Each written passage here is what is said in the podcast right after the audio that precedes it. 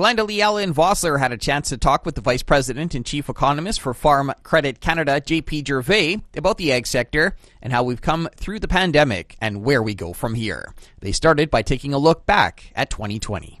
I would say that there was a sense of uh, steadiness or stability and, and cautious optimism as well when it comes to the overall economy and, and certainly as well in ag. And we had a few challenges here and there that were on the radar in terms of labor strikes, for example, when it comes to rail transportation and all those type of things. But there was a sense of, of steadiness.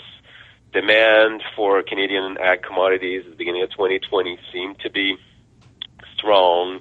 There was a sense of, yeah, there's going to be a market for what we sell. And of course, the 2019 crop wasn't the best, you know, in terms of we had some challenges throughout the country, coast to coast, really. And, and, um, but it, nevertheless, I think there was a sense of, yeah, it's going to be a, you know, a year, a normal year, steady, stable.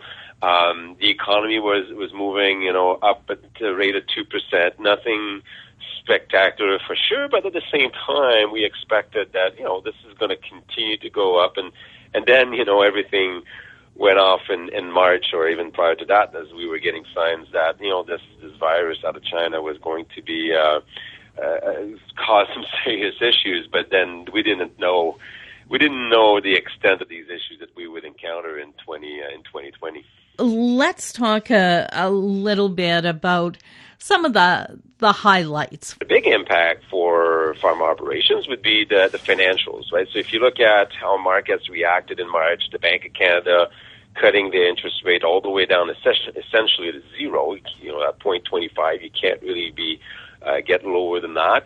So obviously that creates perhaps some opportunities for farm operations that have been invested in recent years and saw the, you know, the debt load go up a little bit. And so now, you know, it, it opens up opportunities perhaps to say, well, you know, is there for me a point in in negotiating you know different uh, terms for the for my loan portfolio and so forth right so that's one thing second is there was a, a sharp reaction in commodity markets major declines for a lot of different commodities. We're shutting down the economy. If you think of corn, which is sort of a, a major driver of the different grains and oilseed markets, while shutting down the economy in the U.S. and elsewhere, but shutting down the economy in the U.S. with the weight of the ethanol market and the corn market, then obviously that brings corn down, brings wheat down, brings a lot of those different commodities down.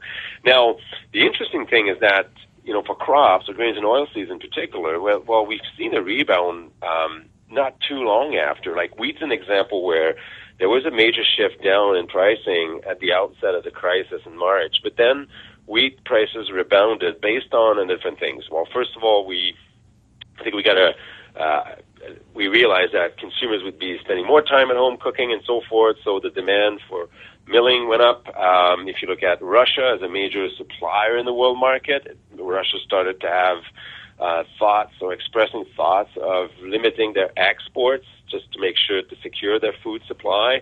So that also sent prices back up again. So there was quite a bit of volatility at the outset uh, in terms of, of, of the crisis. And, and I think that's one of the things that, you know, thinking back of some of the conversations I was having with some of our customers and so forth in different farm operations was the, the, the volatility and how scary that was. You know, the thought of, you know, what is exactly going to happen because uh, we're seeing prices move up and down in a month.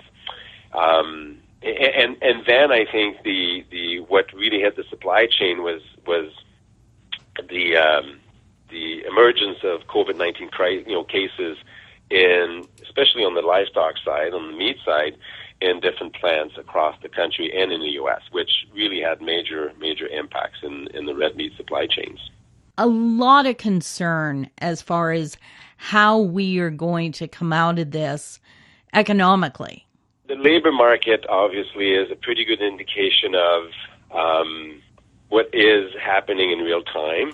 Uh, the one thing, you know, at the outset of the crisis is, you know, we realized that this was a recession like no others. Obviously, you know, we're imposing this on ourselves, so to speak, for for good reasons, for for public health reasons. So we're thinking that you know we have to shut down the economy for public health. Uh, but if we shut it down ourselves, the thinking is that when we you know we feel confident in reopening the economy, whenever that be, there is going to be a major rebound.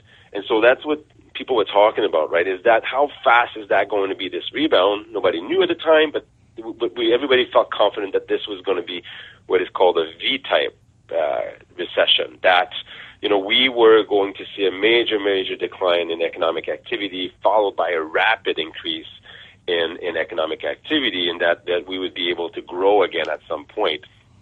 Again, the question is nobody knows exactly when that growth was going to resume, but to have this V-shaped recovery was actually a positive uh, hope, I would say, for for the economy. Now there's a lot of discussion as well that this was going to drag some time, and so this V-type recovery is actually going to be a U because it's going to take some time before it's starting to grow again. Or a second wave, which is exactly what we're in the middle of right now, could trigger a second wave of closures and so forth and bring the economy down again.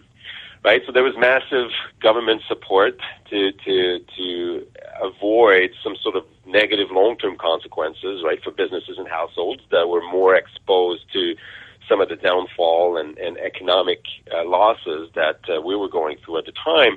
Now, the one thing that I, I think now we know is that this is going to take some time, even if there was a rebound, because you know, starting in in um, in May, uh, so May to June, July, August, and, and September, even in October to some extent, although there's just preliminary data, we know that the economy started to grow again. But this pace of growth has been slowing down. So yes, you know, at the outset of the rebound, when we started to open the economies again sometime in the summer, we've seen a rebound, and an economic rebound. But what we know is that right now, we're 5% lower than where we were prior to the crisis, prior to the pandemic. And just to put things in perspective, at uh, the worst of the financial crisis of 2008 and 2009, we never got to a point where we lost 5% of GDP. So I think to me that's that's pretty powerful to think about this, right? Just the size of the current economic crisis that's JP Gervais, Vice President and Chief Economist with Farm Credit Canada for Golden West. I'm Glendalee Allen Vossler. Thanks, Glendalee. That's it for the Prairie Ag Wire for today. If you have any questions or opinions to share, send them to us by email, thefarmdesk at goldenwest.ca. On behalf of Glendalee Allen Vossler, I'm Corey Canute. Thanks for listening and have a great afternoon. The Prairie Ag Wire will return tomorrow on the Golden West Farm Network.